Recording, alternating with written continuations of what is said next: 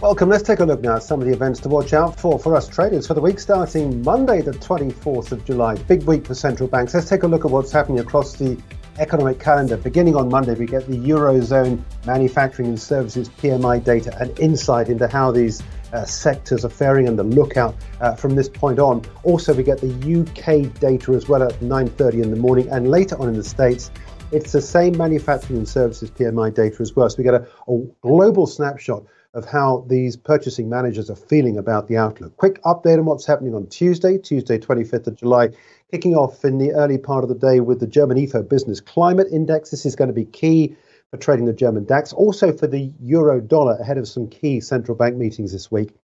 Also against uh, the backdrop of uh, uh, US interest rates, we get the Consumer Board uh, consumer confidence number out as well on Tuesday. Quick update on what's happening midweek trading session, early doors. Australia RBA trimmed mean CPI. Then comes the US data. New home sales is pretty much kicked into the long grass because later on in the day we get the Federal Reserve interest rate decision. Will they, won't they? The market's pricing in a 25 basis point rise this time around, but of course we saw the Fed uh, skip last time. EIA crude oil inventories as well coming midweek.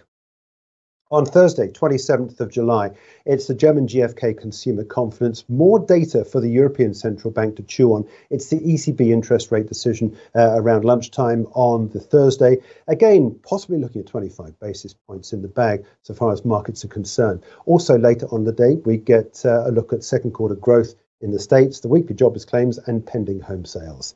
And wrapping up the week, Friday 28th, uh, we begin overnight where we get the Bank of Japan interest rate decision. You'll remember we've just seen some key consumer price inflation data out in Japan. Economists suggesting this doesn't really uh, formulate a case for the Bank of Japan to start tightening anytime soon. France GDP, second quarter.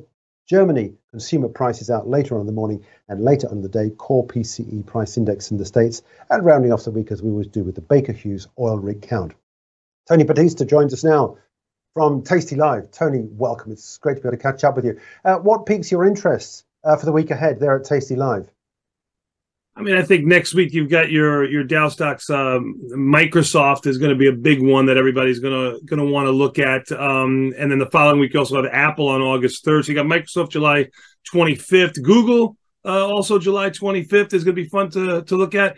But really, here in the states, it's been a lack of volatility. Um, the volatility in Apple, just to take a quick look at, is about 60% year over year, pretty much what it was um, in 2022. So it looks like steady going here, but you, you know, you got to be careful, you know, when everything's very, uh, when you least expect it, expect it. So we could find volatility to spike sometime very soon um, after these earnings cycles. I think you might see it next week after the rebalancing in the NASDAQ. Yeah, let me just quickly pick up as well on the backdrop of central bank interest rate decisions next week. Uh, is this um, something which is now overshadowed, do you think, by earnings? You mentioned some of the big earnings out next week, clearly top of the list. But in terms of economic data, is the Fed really going to tip it in terms of news headlines over the likes of Google, Microsoft, and and uh, Apple and so forth? Well, according to the CME uh, FedWatch number, it's basically a done deal that they are going to raise rates on on this next. Uh, I mean, it's like over ninety percent uh, according to the implied volatility there. So I don't think that's going to be anything that's going to be a surprise, unless, of course, they did something very dovish or very, you know, maybe a half a percentage point, which I w- would never think. Yeah, look, Tony, it's a pleasure. Thanks indeed for catching up with us, uh, Tony Battista. Uh, the Bat Battista coming to us from tastylive. Uh, Tony was mentioning some of the corporate data out. I just want to quickly run through some of that uh, data we're expecting next week because there is an opportunity on the corporate calendar to look at what's happening. Monday, 24th of July, we begin here in the UK with Vodafone, the cell phone uh, company, first quarter trading statement, and we get Philips on a second quarter number.